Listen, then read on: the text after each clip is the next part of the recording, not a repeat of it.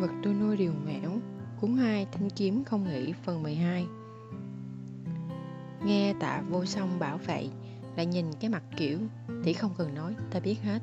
Diệp Trần bỗng có cảm giác như là Nhà tôi có đứa trẻ mới trưởng thành. Cô ngẫm nghĩ một hồi, Cảm thấy còn có nhiệm vụ quan trọng hơn Cần tạ vô song làm, Nên bảo, Ta thấy để giúp ta một chuyện khác Thì thực tế hơn nhiều. Sư tỷ nói đi Tạ vô song tỏ vẻ nghiêm túc. Diệp Trần hất mặt vào trong nhà. Sau này dẫn tiểu sư phụ đi chơi nhiều vào Để mùi ấy bớt quấn lấy sư phụ đi. Được chứ? Tạ vô song thoáng ngạc nhiên cúi đầu giấu giếm cảm giác chua xót trong đôi mắt Gật đầu đáp. Sư tỷ yên tâm, ta làm được. Nhưng tiện phát triển chút đi nhé. Diệp Trần vỗ vai động viên như một bác gái già hay chuyện. Dạ, tạ vô song gật đầu. Diệp Trần ăn cơm xong, tạ vô song thu dọn bát đũa rồi ngồi tán gẫu với Diệp Trần. Một lúc sau, phòng ngủ phong chủ của các ngọn lớn đều đến cả, vội vã vào phòng. Sau khi các phong chủ vào bên trong một lúc thì thấy quân diễn ra, đầu mướt mãi mồ hôi. Mặt mày mệt mỏi, có vẻ đã hao tổn rất nhiều sức lực, không ngồi nghỉ ngơi mà lại gọi Diệp Trần. Đứng dậy đi, Diệp Trần gật đầu, tạ vô song đỡ nàng một tay, dìu nàng dậy. Quân diễn nhìn chỗ cánh tay đó, mặt lạnh tanh. Về đi, chàng thờ ơ bảo một tiếng rồi trở ngược vào nhà. Diệp Trần thấy chàng ta đi vào trong, rồi bèn bảo tạ vô song. Đệ vào đi, nghe thử xem trong đó đang nói chuyện gì. Tạ vô song gật đầu, đi vào ngay. Cậu ta là đệ tử đóng cửa do trưởng môn đích thương truyền dạy đồng thời là người có khả năng lớn nhất sẽ kế thừa thiên kiếm tông. Chàng vào trong, thi lễ chào tống tập. Mọi người không hề tỏ vẻ dè chân. Những người có mặt thảo luận về chuyện của Đan Nhan một hồi. Tống tập bảo Trước đây Đan Nhan vẫn luôn tin lọc tâm ma cho phụ thân con bé, giúp phụ thân nó tăng tiến nhanh chóng. Hiện giờ tà khí đã làm hại cơ thể nó rất nhiều Hôm nay chỉ mới là trứng áp tạm thời, chứ không phải là giải pháp tận gốc. Nói xong, Tống Tập thở dài. Nói đến cũng lạ, tà khí con bé tích lũy đáng lẽ phải tiêu tán dần theo thời gian mới phải. Hiện giờ có vẻ như con bé vẫn còn đang tinh lọc cho ai đó. Đệ tử Thiên Kiếm Tông ta đều tạo đạo tâm vững vàng, sao lại có chuyện khiến con bé phải hao tổn vất vả như vậy? Ngón tay quân diễn dần giật, im lặng không nói gì. Tạ vô song quan sát quân diễn, nghiêm túc đánh giá. Sư huynh không cần quá lo, phong chủ của đệ ngũ phong nói. Chỉ cần Đan Nhan không đồng ý thì không ai có thể bắt con bé làm. Sau này dặn con bé ngừng hành vi này lại, củng cố đạo tâm, định kỳ chúng ta sẽ tinh lọc tà khí. Vậy là ổn. Mọi người đua nhau tán thành đề nghị này, đàm đạo một lúc. Thống tập bỗng bảo, A Diễn, tự dưng ta nhớ ra một chuyện. Đã định bàn bạc với đệ từ lâu Nhưng bận quá nên vẫn chưa kịp nói. Ta nghe nói vô song đã kết Song anh với Diệp Trần rồi phải không? Tay cầm chén trà của quân diễn khẩn lại. Chàng chuyển mắt nhìn Tống Tập bằng ánh mắt lạnh lùng.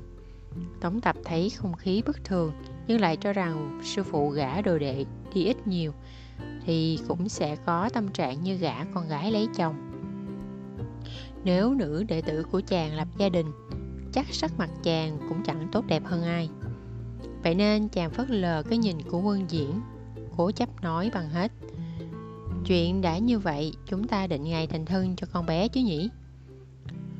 Quân diễn bất giác siết chặt chén trà, một lát sau mới chậm chậm bảo. Không vội. Sao lại không vội? Tấm tập thấy quân diễn không phản đối gây gắt, bèn phấn khởi nói, trai lớn lấy vợ, gái lớn gả chồng. Vô song của bọn ta không tồi chút nào. Sau này nhất định sẽ đối tốt với diệp trần nhà đệ. Quân diễn không nói gì. Đám phong chủ ngồi quanh mồm năm miệng mười khuyên vương vào. Một hồi sau, cuối cùng quân diễn nói, đồ đệ của ta tu vô tình đạo. E là đành phải có lỗi với vô song. Thế thì có làm sao? Tổng tập cười vang tu sĩ chúng ta chỉ là tìm một người cùng sống tu thôi. Chúng nó đã kết xong anh, đã chủ động ở bên nhau rồi. Vô tình đạo của bọn đệ ta biết thừa, thực ra chưa tu đến tầng cuối cùng thì cũng chắc chẳng khác người bình thường là bao. Đến lúc luyện đến tầng cuối cùng thì chúng nó cũng sắp phi thăng rồi. Đồ đệ ta tu tiêu giao đạo, nâng lên được thì cũng đặt xuống được, không thành vấn đề nếu như nói cốt lõi của vô tình đạo là vô tình, thì cốt lõi của tiêu giao đạo là tùy tâm. Tu tiêu giao đạo nói một cách đơn giản chính là trái tim rộng mở. Vì trái tim rộng lớn, dễ thích ứng trong mọi tình cảnh nên mới tiêu giao. Chuyện tình cảm phải lưỡng tình tương duyệt mới được, tạ vô song không chịu được. Ta chịu được, tạ vô song bất ngờ lên tiếng. Mọi người trong phòng đổ dồn mắt lại nhìn cậu ta tạ vô song đứng thẳng người, nở nụ cười ôn hòa, nhìn trực diện quân diễn, nói rành mạch từng chữ. Ta thích nàng, mong nàng sống thật tốt. Nàng tu vô tình đạo hay không tu vô tình đạo, ta đều muốn ở bên nàng. Ánh mắt của cậu ta ôn hòa, kiên định, đối diện thẳng với cái nhìn của quân diễn. Ánh mắt kiên định, nghiêm túc, dũng cảm như vậy, có lẽ chỉ có thể thấy ở những người trẻ tuổi quân diễn chưa từng cảm thấy mình thua kém tạ vô song điều nhi nhưng trong khoảnh khắc này, bỗng nhiên y sực hiểu, có tạ vô song là nắng mới thuở đầu xuân, còn quân diễn chàng là lão già đã bị mài nhẵn mọi góc cạnh. Như thể nắng tàn sót lại cuối thu, không còn sức sống. Không dám yêu, không dám hận e dè, thận trọng giấu giếm cảm xúc chỉ sợ bị người ấy biết. Hắn rất xứng đôi với diệp trần, hợp hơn chàng nhiều. Sự thật này gặm cắn trái tim chàng, khiến sức cầm chén trà của chàng cũng chẳng còn. Đối phương mỉm cười nhìn chàng. Ánh nhìn như khiêu khích. Quân diễn vờ như không biết, chậm rãi nói. Nhưng tuổi chúng vẫn còn không nhỏ đâu thống tập ngắt lời chàng, có phần nôn nóng chẳng bằng để đi hỏi ý diệp trần đi. Đằng nào thì con bé cũng mới là người cưới gả. Con bé mới là người nên quyết định. Mấy lão già chúng ta quyết định thay làm gì chứ? Quân diễn buộc phải nuốt lại tất cả những lời định nói vào bụng. Chỉ còn nước gật đầu, không nói thêm gì nữa. Bàn bạc xong xuôi tất cả, quân diễn đi tìm diệp trần. Diệp trần đang ở trong phòng đọc truyện. Thấy quân diễn đến thì câu mày, không đứng dậy quân diễn biết nàng giật mình miếm môi, không nói được gì. Diệp Trừng suy nghĩ một hồi, cuối cùng không nỡ làm khó quân diễn nữa. Hờ hững bảo, sư phụ ngồi đi. Không cần. Quân diễn cắm mặt xuống đất, chậm rãi nói, ta đến chỉ để hỏi một câu thôi. Trưởng môn đến cầu hôn cho tạ vô song, con đồng ý không? Nói xong, quân diễn lại bồi thêm một câu, tuy con đã kết xong anh với cậu ta nhưng chưa hẳn không còn cách khác. Không cần phải vì chuyện ấy mà chấp nhận mối hôn sự này. Đồng ý ạ. À? diệp trần gật đầu. Quân diễn sửng sốt lắm. Nắm tay siết chặt, im lặng một lúc lâu rồi vẫn hỏi ra lời trong lòng. Còn thích nó à? Nhưng phẩm cậu ta rất được. Diệp trần ngẫm nghĩ rồi nghiêm túc trả lời. Nếu cậu ta bằng lòng thì thành thân cũng đâu có sao quân diễn gật đầu, không nghe thêm nổi nữa, xoay người bỏ đi thẳng. Diệp Trừng quẳng sách ra bàn, ngã lưng tựa ghế, gọi giật lại, sư phụ. Quân diễn đứng lại, diệp Trừng tỏ vẻ lạnh lùng, không nói xin lỗi con à. Quân diễn không đáp, diệp Trừng nhắc, đang nghe nói năng lỗ mãn, con dạy dỗ mùi ấy nhưng không biết mùi ấy có thể chức đặc biệt nên mới để xảy ra chuyện đó là lỗi sai do con vô ý. Sư phụ không hỏi ngọn ngành đã phạt con quỳ, vì sư phụ là phong chủ của vấn kiếm phong, là sư phụ con, nên con mới giữ thể diện cho người. Nhưng vậy không có nghĩa là con nhận sai. Nói xong, diệp trần cao giọng, xin lỗi đi ạ. À. quân diễn im lặng, sau đó chàng quay đầu lại, bình thản hỏi, con đau lòng à? Diệp trần ngẩng người quân diễn chậm rãi nói, ta phạt con, ta thiên vị con bé, những chuyện ta làm khiến con đau lòng à. Diệp trần chàng cười đầy khổ sở, con luôn rất nhạy cảm, con đau lòng hay không trong lòng ta biết, tất cả những chuyện ta làm, ta từng làm chưa từng lay động trái tim con, ta biết. Diệp trần không nói gì, nàng rủ mắt nhìn xuống, xoay cây bút trong tay nghe đối phương từ từ nói. Con muốn ta xin lỗi chỉ vì tính con thích ân oán rõ ràng, không chịu để bị người khác bắt nạt mình dù chỉ một chút. Con muốn ta xin lỗi. Được thôi, xin lỗi. Tuy nhiên, nếu hôm nay ta không bắt con quỳ, thì trưởng môn và các phong chủ khác nhất định sẽ không tha cho tội lớn lần này của con. Tuy con chỉ vô tình, nhưng hậu quả thì rành rành ra đấy đâu có ai thèm quan tâm xem nguyên nhân chuyện này là như thế nào. Tiểu trần, sau này con không thể làm chuyện như vậy nữa. Diệp trần cúi đầu nở nụ cười. Quân diễn nhíu mày. Diệp trần nhẹ nhàng. Nói, sư phụ, đã lâu lắm rồi, người không chịu nói với con, người tốt với con. Nếu như không phải hôm nay bị con ép, người cũng sẽ không nói thật suy nghĩ của mình cho con biết. Vẫn cứ để mặt con hiểu lầm phải không? Nói xong, diệp trần đứng dậy, tới gần quân diễn. Người khác không thèm để ý nguyên nhân, nhưng con để ý. Sư phụ, người có thể nói cho con biết tà khí trong cơ thể đang nhan là từ ai mà ra không? Quân diện tái mặt, diệp trần tới gần chàng. Hai người chỉ cách nhau một gang tay. Diệp trần nhìn chàng chăm chú, giọng lạnh lùng. Sư phụ, tà niệm của người là do đâu vậy? Quân diễn ngẩng phát đầu lên nàng biết, có lẽ nàng đã biết hết tất cả rồi. Chàng không dám nhìn diệp trần, xoay người bỏ đi, tiếng cười khẽ chăm chọc của diệp trần rớt lại sau lưng. Quân diễn lật đật chạy về động phủ của mình, tống tập đứng đợi ở cửa, sốt ruột hỏi hỏi chưa? Đồ đệ đệ nói thế nào? Quân diễn không nói gì, chàng nhìn tổng tập chằm chằm kìm nén cảm xúc điên đảo trong lòng. Vẻ mặt đệ như vậy là sao? Sư đệ à vô song của chúng ta thực sự là một đứa không tồi không tồi chút nào đâu. Được. Vô song thực ra từ nhỏ đã rất thích diệp trần. Được. Hả, sư đệ? Ta đã nói được rồi, còn chưa đủ à? Quân diễn quát um lên. Có thể cho bọn nó thành thân đi, huynh đừng có nói thêm nữa được không? Vừa dứt lời, cả hai đều sửng sốt tống tập quen quân diễn 300 năm, chưa từng thấy người này cáu giật bao giờ. Năm đó lúc quân diễn đến thiên kiếm tông đã là một người như thể băng tuyết, lạnh lùng, xa cách. Ít khi thấy đệ ấy bộc lộ cảm xúc, dù có tức giận thì cũng chỉ dùng kiếm để thể hiện. Suốt bao nhiêu năm, lần đầu tiên thấy đệ ấy quát to to tiếng khiến tóc tập giật cả mình. Nhận ra bản thân thất lễ, chàng quay đầu đi bảo xin lỗi. Ta thất lễ rồi.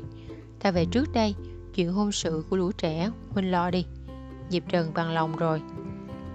Nói xong quân diễn đi thẳng về động phủ của mình, lập từng từng kết giới. Cuối cùng chỉ còn mình chàng bước vào phòng ngủ, lạnh như băng. Chàng mới thấy yên tâm. Chàng đứng một mình trong bóng tối, bất giác nhớ lại mười mấy năm trước, sau khi hồng loan mất, có người chỉ trích chàng cô bé còn nhỏ xíu đã an ủi chàng rằng, con biết tuy sư phụ vô tình đạo tu vô tình đạo, nhưng dịu dàng, ấm áp, không thua bất kỳ ai. Con biết sư phụ tốt với con con sẽ báo đáp người. Lúc đấy nàng còn nhỏ xíu, nghiêm túc nói những lời ấy lại có thể khiến lòng chàng thấy vô cùng ấm áp. Thậm chí khiến chàng mơ hồ cảm thấy một loại ảo tưởng không hiểu ra sao đứa trẻ này biết chàng, hiểu chàng, khiến chàng cảm thấy ấm lòng, muốn cứ sống vậy mãi với nhau cả đời. Nhưng hôm nay chàng đã biết trên đời này con người rồi đều sẽ phải chia ly. Chẳng rõ tại sao, chàng bỗng nhớ tới chuyện trong ảo cảnh về thế giới mà kẻ tên là cố gia nam kia sống. Trong ảo cảnh, diệp trần đã nói với người kia rằng, người trưởng thành phải học cách từ biệt, nhưng chàng không muốn từ biệt cố gia nam không muốn, chàng cũng không muốn. Chàng muốn ở bên người kia, kiếp này, kiếp sau, đời đời kiếp kiếp. Hắc khí từ từ lan rộng, quân diễn bỗng cảm thấy hơi mệt. Tự dưng chàng không muốn dãy dụa gì nữa. Đạo tâm gì chứ, chấp nhất gì chứ, chẳng quan trọng. Chàng chẳng muốn đấu tranh thêm chút nào nữa. Chàng đứng dựa vào bức tường trong căn phòng tối tăm, không nói một lời. Hồi lâu sau, bên ngoài có tiếng đan nhang gọi. Sư phụ, quân diễn không đáp. Thậm chí chàng chẳng buồn che giấu, cứ để mặc cho ma khí lan tràn. Đan nhang đứng ngoài cửa, hít sâu một hơi, lập tức ngồi xuống xếp bằng, hút tà khí vào trong người.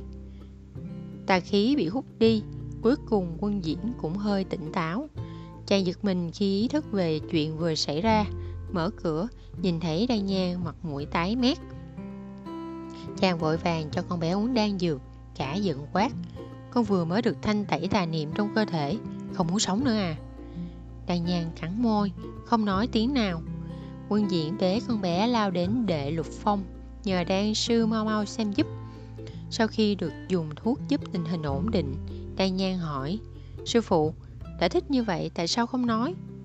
Nói cũng không có được. Quân diễn cười đau khổ, thì nói để làm gì? Con người cần phải có chút tôn nghiêm, tôn nghiêm cuối cùng. Dầu cho trong lòng chàng luôn có một ý nghĩ thôi thúc chàng hãy nói ra. Đan Nhan lắc đầu, không nói thêm nữa. Quân diện thấy tình hình con bé đã khá lên, bèn đưa về vấn kiếm phong, rồi một mình đi tư quái nhai, bỏ pháp thuật phòng lạnh, ngồi giữa trời tư quái nhai băng tuyết ngập trời. Gió và tuyết ùa tới, đau khổ thấu tim gan. Trong đầu chàng vẫn luôn là hình bóng Diệp Trần, chẳng thể tĩnh tâm. Sau khi Diệp Trần đồng ý chuyện hôn sự, Tống Tập vô cùng hứng khởi chuẩn bị hôn lễ. Toàn bộ khi Thiên Kiếm Tông đều giăng đèn kết hoa. Tạ vô song đi theo Diệp Trần như hình với bóng.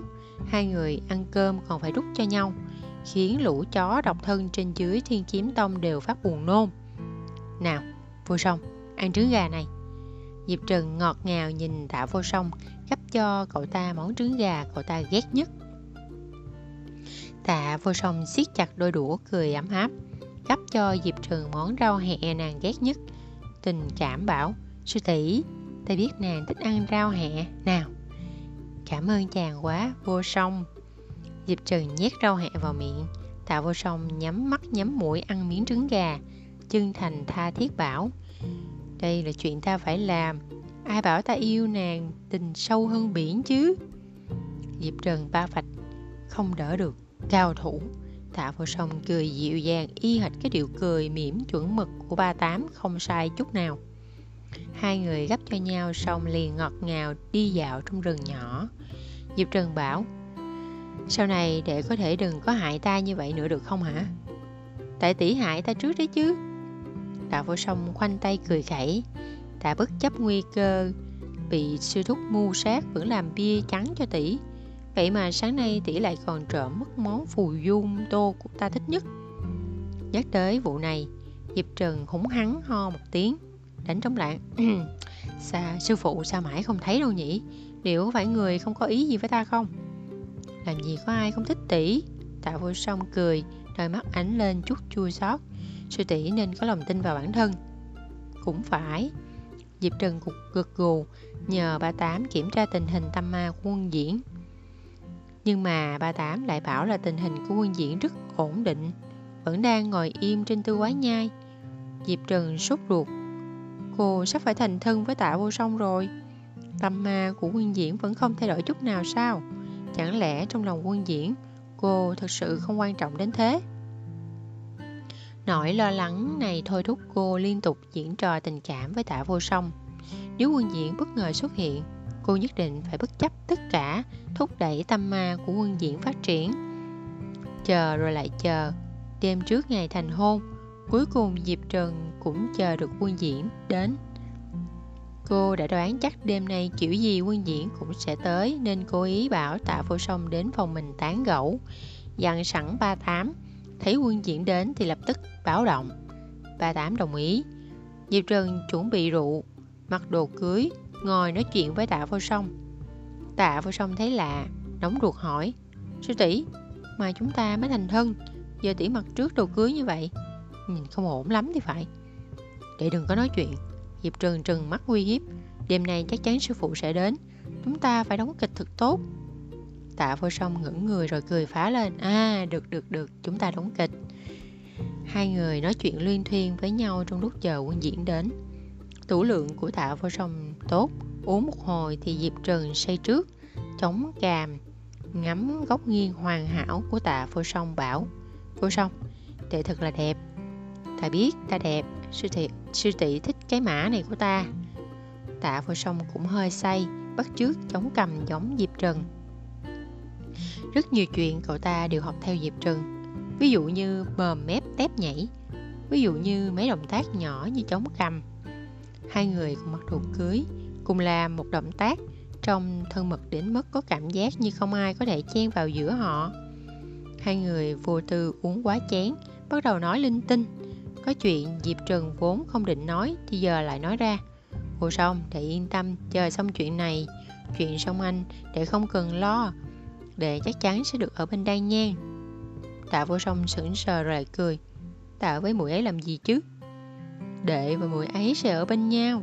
Diệp Trần nói chắc nịch Số mệnh đều đã được trời cao định sẵn.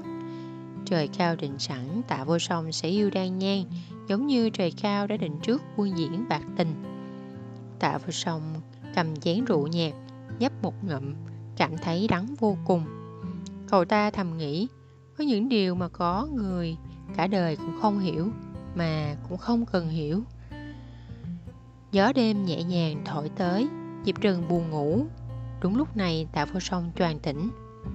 Cậu ta có rất nhiều pháp bảo nên ngay khi quân diễn vừa xuất hiện là liền phát hiện ra ngay. Diệp Trừng cũng bị ba tám báo động ầm ỉ gọi dậy gắn mở mắt nhìn tạ vô song tạ vô song hiểu ý ánh mắt chớp cái liền thay đổi đó là sự yêu thương và chiều chuộng một cách trần trụi của một tân lang dành cho thương nương của mình, đầy mến thương và trân trọng. Hiện giờ ta không có gì cả. Tạ vô song dịp dịu dàng đưa tay vén tóc mai của cô ra, ra sau tai, khẽ thì thầm. Sư tỷ theo ta, sợ là phải chịu thiệt thòi. Vô sĩ, Diệp Trần nghiến răng nghiến lợi, cái tên này thật khéo diễn trò nói quá. Trong lòng nghiến răng ngoài mặt lại tình ý dạt dào. Ta thích chàng như vậy sao có thể thấy thiệt thôi chứ? Nàng thích ta điểm nào? Tạ vô song tiến lại gần cô như thể sắp hôn nhau đến nơi. Diệp trần vẫn cố mỉm cười ngoài mặt trong lòng thì đã bắt đầu chửi um lên. Đồ con rùa.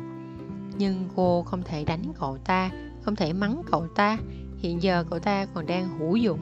Vậy nên Diệp Trần quyết định giữ cái mạng còm lại cho cậu ta. Diệp Trần thông thả đáp Mọi thứ chàng có, không điểm nào ta không thích.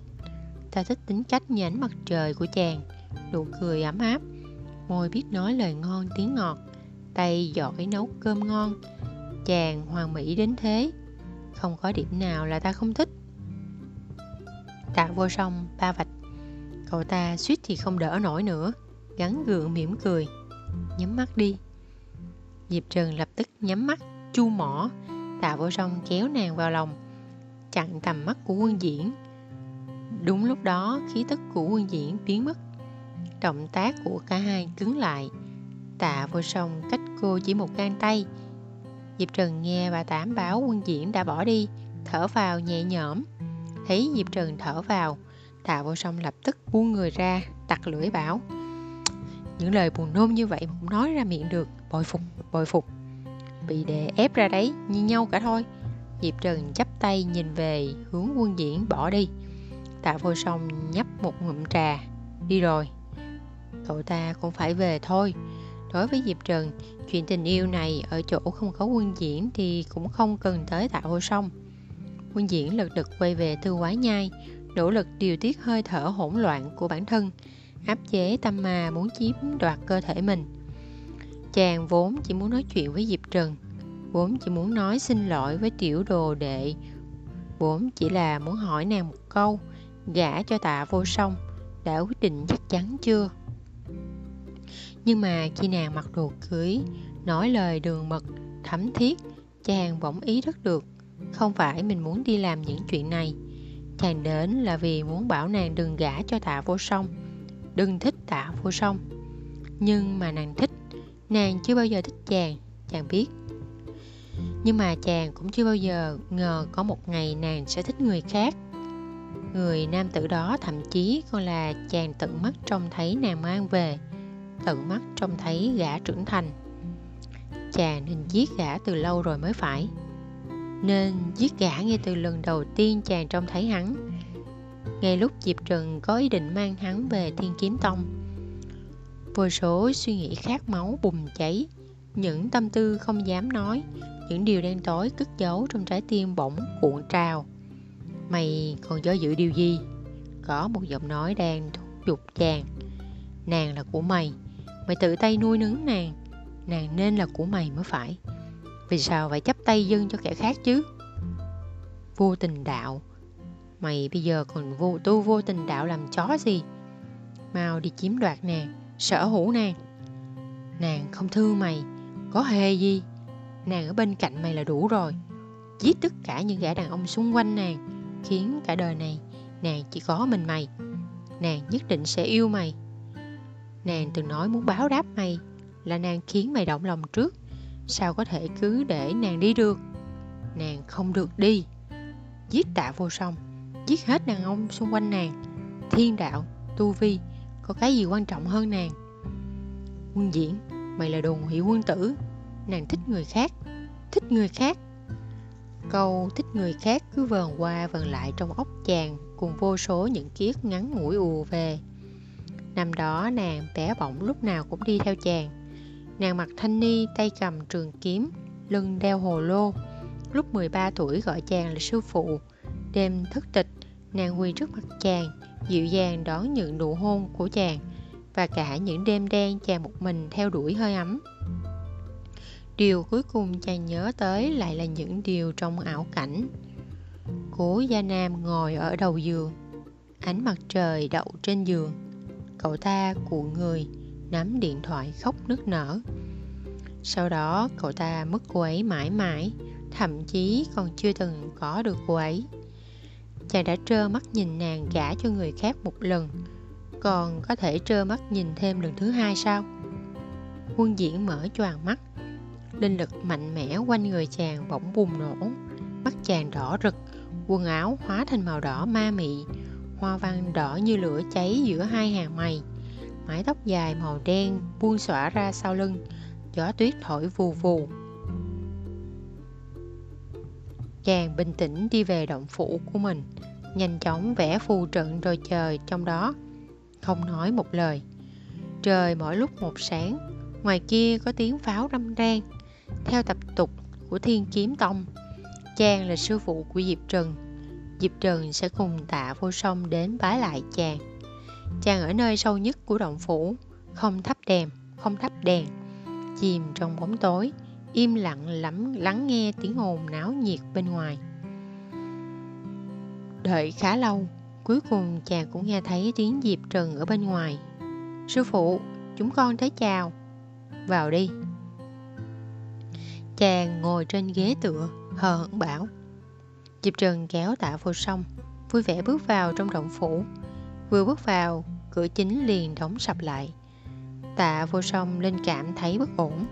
Diệp Trần nắm chặt tay cậu ta, lén lút đặt kết hồn ứng vào trong cơ thể cậu ta. Tạ vô song thoáng ngạc nhiên rồi sực hiểu ra. Hôm nay không phải đơn giản là thành thân. Những chuyện Diệp Trần làm với quân diễn cũng không ắt là vì thích tạ vô song nhíu mày diệp trần nắm chặt cậu ta cùng bước vào trong cậu ta không dám làm phiền diệp Trừng vào lúc này đành ngoan ngoãn đi theo vào tới chỗ sâu nhất trong động phủ nghe diệp Trừng cung kính thưa sư phụ bọn con tới rồi cửa phòng mở toan ra gió lạnh thổi hun hút quân diễn ngồi một chỗ không thắp đèn phòng tối mù mù chỉ thấp thoáng thấy bóng quân diễn. Cho dù chỉ có thế, tạ vô song vẫn cảm nhận được ma khí ngút trời ở đây. Bất giác kéo Diệp Trần lùi, vội, lùi vội lại. Đúng lúc đó pháp trận bừng sáng. Ánh sáng từ pháp trận soi rõ người trong động phủ, tóc đen, áo đỏ, vẻ mặt lạnh lùng. Hắn lẳng lặng nhìn hai người trong pháp trận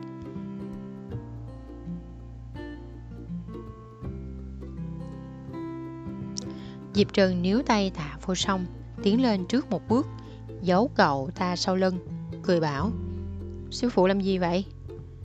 Có vẻ như con chẳng hề ngạc nhiên chút nào. Quân diễn nhìn nàng, bình tĩnh cất lời. Ta biến thành thế này, có vẻ như con đã sớm biết. Diệp Trừng mỉm cười không đáp, hỏi quân diễn. Giờ sư phụ muốn làm gì? Quân diễn rủ mắt. Ta muốn làm gì? Nàng không biết sao?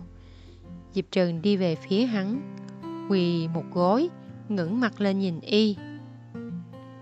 Nàng mặc đồ cưới đỏ rực, tiệp với màu áo đỏ của y như thể có đôi có cặp. Nàng mỉm cười, đáy mắt trước đổi dịu dàng. Không biết ạ, à, đệ tử xuất giá, sư phụ không vui ư? Quân diễn bật cười trào phúng, loáng cái trong pháp trận xuất hiện hơn chục thanh trường kiếm, lao về phía tạ vô song. Tạ vô song tái mặt, vội vàng rút kiếm ra cản. Diệp Trần bình thản như không. Quân diễn vuốt càm nàng chịu dàng bảo, ta không vui. Tiểu A Trần của ta, hắn tới gần nàng, mắt ngập tràn yêu chiều. Sư phụ yêu con nhường ấy, sao con có thể gả cho người khác chứ? Con không thích hắn đúng không? Diệp Trần mỉm cười không nói, quanh người tiếng kiếm chạm nhau choang choang. Quân diễn siết chặt càm nàng, ngang ngược bảo, trả lời ta, con không thích hắn đúng không? Vừa dứt lời, một thanh kiếm cắt ngang gò má tạ vô song. Ngay lập tức trên mặt Diệp Trần xuất hiện một vết thương. Quân diễn cứng đờ người, tạ vô song bị mười mấy thanh kiếm bào mòn sức lực, không kịp tránh một cái. Một thanh kiếm đã đâm thẳng vào bụng y. Tất cả xảy ra chỉ trong thoáng chốc. Quân diễn thậm chí không đủ thời gian dừng chúng lại đã trông thấy bụng Diệp Trần trào máu đỏ. Quân diễn mở to mắt, không thể tưởng tượng nổi. Năm đó sư phụ đặt kết hồn ấn trên người Diệp Trần. Diệp Trần đã đoán rằng sư phụ nhất định rất thương yêu Diệp Trần. Diệp Trần mở miệng, máu tươi trào ra. Quân diễn ngơ ngác nhìn nàng. Diệp Trần nhoẻn cười đưa tay xoa má quân diễn. Dịu dàng nói, sư phụ yêu ta, phải không? Quân diễn không nói gì, nước mắt động trên bàn tay nàng. Tạ vô song thấy Diệp Trần bị thương, vội vàng chạy về phía đó. Kiếm quanh người lập tức tấn công. Tạ vô song sợ Diệp Trần bị thương nặng thêm nên đành dừng lại, hét lên. Quân diễn, chớ có ra tay với nàng, có chuyện gì cứ để ta chịu thay. Quân diễn như thể không nghe thấy những lời nói của y. Hắn nhìn Diệp Trần, đôi mắt nàng ngời sáng, rất thông minh, dường như đã sớm hiểu thấu tất cả. Bao năm qua, những tâm tư y không dám nói với ai, đã sớm phơi bày lồ lộ trước mắt nàng. Hắn bật cười, giọng run rẩy, nghe gần như khóc, như đã phát cuồng. Ta dạy con kết hồn ứng, con lại dùng nó cho tạ vô song. Cơ thể chàng run nhẹ, nắm chặt cổ tay nàng, mắt nhìn nàng không rời. Vì sao? Giọng chàng khàn khàn. Vì sao? Nàng lại yêu hắn. Vì sao nàng phải đối xử với ta như vậy? Tiểu Trần, ta không tốt với nàng sao? Ta yêu nàng không đủ sao? Có thứ gì hắn có thể cho mà ta không thể ư? Vì sao phải rời bỏ ta? Vì sao không thể nhận lời ta cùng nhau tu đạo phi thăng suốt đời bầu bạn chứ? Diệp Trần mỉm cười, không nói tiếng nào, miệng vết thương vẫn tiếp tục rỉ máu, mà khí quanh người quân diễn ngày càng mạnh. Một bóng ma màu đen xuất hiện sau lưng y như một cái bóng. Hễ chàng nói một câu, cái bóng ấy cũng sẽ rít gào theo. Diệp Trần nhìn bóng đen đó. Bà Tám liên tục báo cáo trong đầu cô. 95%, 96%, 99%. Ký chủ chuẩn bị cắn nuốt. 100%, hệ thống cắn nuốt khởi động. Tiếng bà Tám vừa dứt, Diệp Trừng nhảy lên túm chặt cổ tâm ma bắt đầu niệm chú hệ thống chuẩn bị sẵn từ trước. Diệp Trừng vừa mở miệng, khí đen ngút trời kia lập tức lao về phía cô. Tạ vô song biến sắc, đến giờ khắc này rồi thì còn gì mà y không hiểu nữa. Diệp Trần thành thân với y không phải vì chọc tức quân diễn, mà là vì nuôi tâm ma của quân diễn, khiến tâm ma đủ mạnh, có thể độc lập tách khỏi hắn khỏi cơ thể quân diễn, rồi biến cơ thể mình thành bình chứa. Cách này còn triệt để hơn cả việc đàn nhang tinh lọc nhưng cũng quá tàn nhẫn. khí đen điên cuồng tuôn từ người quân diễn vào cơ thể Diệp Trần. Sức mạnh khổng lồ như vậy, cho dù quân diễn đã bày kết giới, cũng vẫn khiến bầu trời thiên kiếm tông mây gió vần vũ, báo động reo khắp thiên kiếm tống. Tống tập dẫn người tới, kinh ngạc thốt lên. Đây, đây chẳng phải là động phủ của sư đệ sao? Vừa mới nói xong, Tổng tập liền biến sắc. Không đúng, vô song và Diệp Trần còn đang ở bên trong. Tất cả mọi người đều tái mặt. Đây là những hạt giống tốt nhất của thiên kiếm tông ngoài đan nhang. Ma khí mạnh mẽ như vậy, nhất định là là đại ma đầu khiến cả tu chân giới phải khiếp sợ. Diệp Trần và Tạ Vô Song ở trong đó, e rằng khó mà thoát chết. Thống tập định đi cứu người, nhưng lại bị tấm lại xu huynh chớ xúc động, xem mức độ đậm nhạt của ma khí hiện giờ, xông vào đó là đâm đầu vào chỗ chết. Ta đã truyền tin cho cao thủ của phái khác, mở truyền tống trận, chờ mọi người đến đông đủ rồi cả vào cũng chưa muộn. Thống tập buộc phải dừng chân, không nói gì thêm. Đan nhàn đứng giữa đám đông, cắn chặt môi, nước mắt rưng rưng. Không thể có chuyện, sư phụ tuyệt đối không thể có chuyện. Trong lúc bên ngoài tích cực chuẩn bị chiến đấu, Diệp Trần đã từ từ hấp thụ hết tâm ma. Sau khi hoàn thành, Diệp Trần mở mắt ra, mắt đã chuyển sang màu đỏ. Quân diễn ngất xỉu trên ghế nhưng vẫn không quên túm chặt áo Diệp Trần. Miệng vết thương trên người Diệp Trần tự động khép lại, bộ đồ cưới màu đỏ biến thành áo choàng đỏ thẫm. Giữa trán xuất hiện hoa văn màu đỏ, tóc đen không gió vẫn cuộn lên, nhếch mép cười nửa miệng nhìn tạ vô song. Người là Diệp Trần ư? Tạ vô song run run hỏi. Diệp Trần cười, đồ ngốc, không phải Diệp Trần thì ta là ai? Tạ vô song thoáng ngạc nhiên rồi lao thẳng tới ôm chặt Diệp Trần vào lòng, làm ta sợ muốn chết. Cả người y run lập cập. Sư tỷ không biết vừa rồi ta sợ thế nào đâu. Ta, còn chưa nói xong cả người đã bị dính định thân phù, không thể động đậy. Hắn mở to mắt, nỗi sợ ngập tràn trong lòng, nhưng giờ khắc này, y đến cả nói cũng không thể, chỉ có thể nhìn Diệp Trần. Ngôi sông ngốc nghếch, nàng dịu dàng bảo, sau này phải sống cho tốt. Nói xong nàng thọc tay vào bụng. Tạ vô sông choáng váng, lập tức hiểu ra nàng muốn gì. Nàng muốn cắt Nguyên Anh, nàng muốn đưa Nguyên Anh cho hắn. Tạ vô sông van xin bằng ánh mắt nhưng chẳng thể làm gì khác. Trơ mắt nhìn người con gái này thọc sâu dần vào đan điền.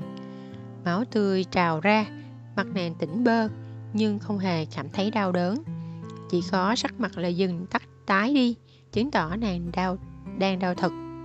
Đừng, sư tỷ, đừng mà. Tạ vô sông nước mắt vàng dụa, cảm giác cả thế giới đều nhòe đi. Hắn không cần nàng cắt nguyên anh, không cần nàng mất tu vi. Hắn rất muốn mở miệng nói, rất muốn nói cho nàng biết. Hắn đùa thôi, hắn không thích người con gái nào khác.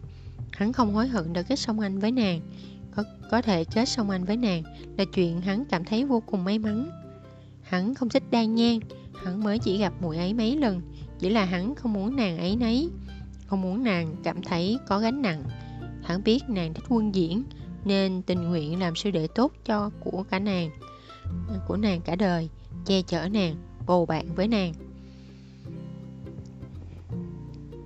Nàng là người quan trọng nhất cả đời y, nàng đã cho y một cuộc đời mới, cho y tất cả. Năm 13 tuổi đó, nàng mặc áo xanh, tay cầm trường kiếm, lưng đèo hồ lô rượu xuất hiện trong đời y, đã gieo vào lòng y một hạt mầm. Hạt mầm ấy vẫn luôn ở đó. Nàng đáp lại, nó sẽ là tình yêu. Nàng không đáp lại, nó sẽ là tình thân. Cho dù nàng có đáp lại hay không, hạt mầm ấy cũng sẽ lớn thành đại thụ, vươn tới trời xanh. Từ lúc nàng che chắn cho y, y đã thề. Đời này nhất định phải che mưa chắn gió cho nàng. Chàng không muốn nguyên anh của nàng.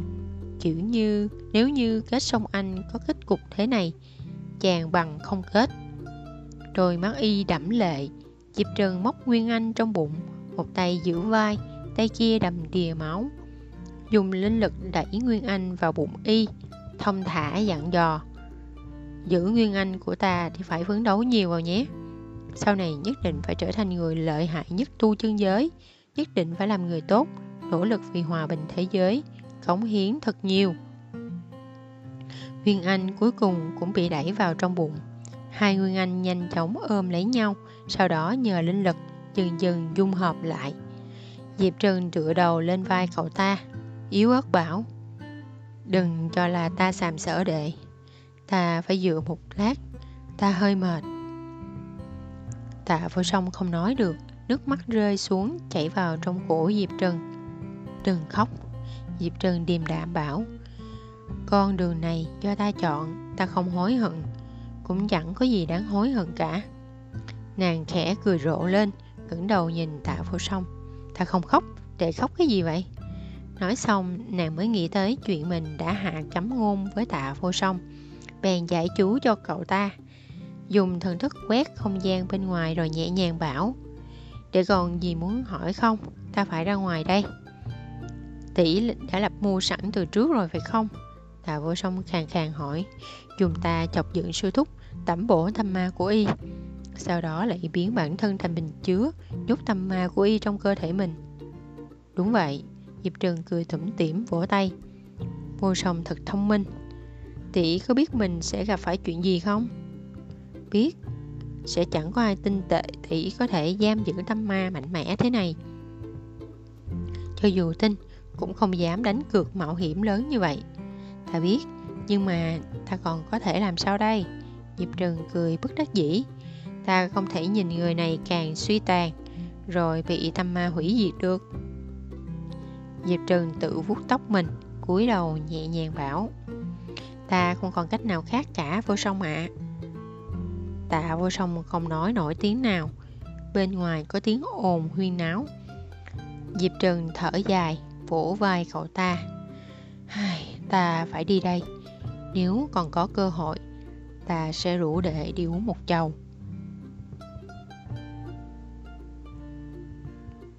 Nói xong Diệp Trần đi ra ngoài.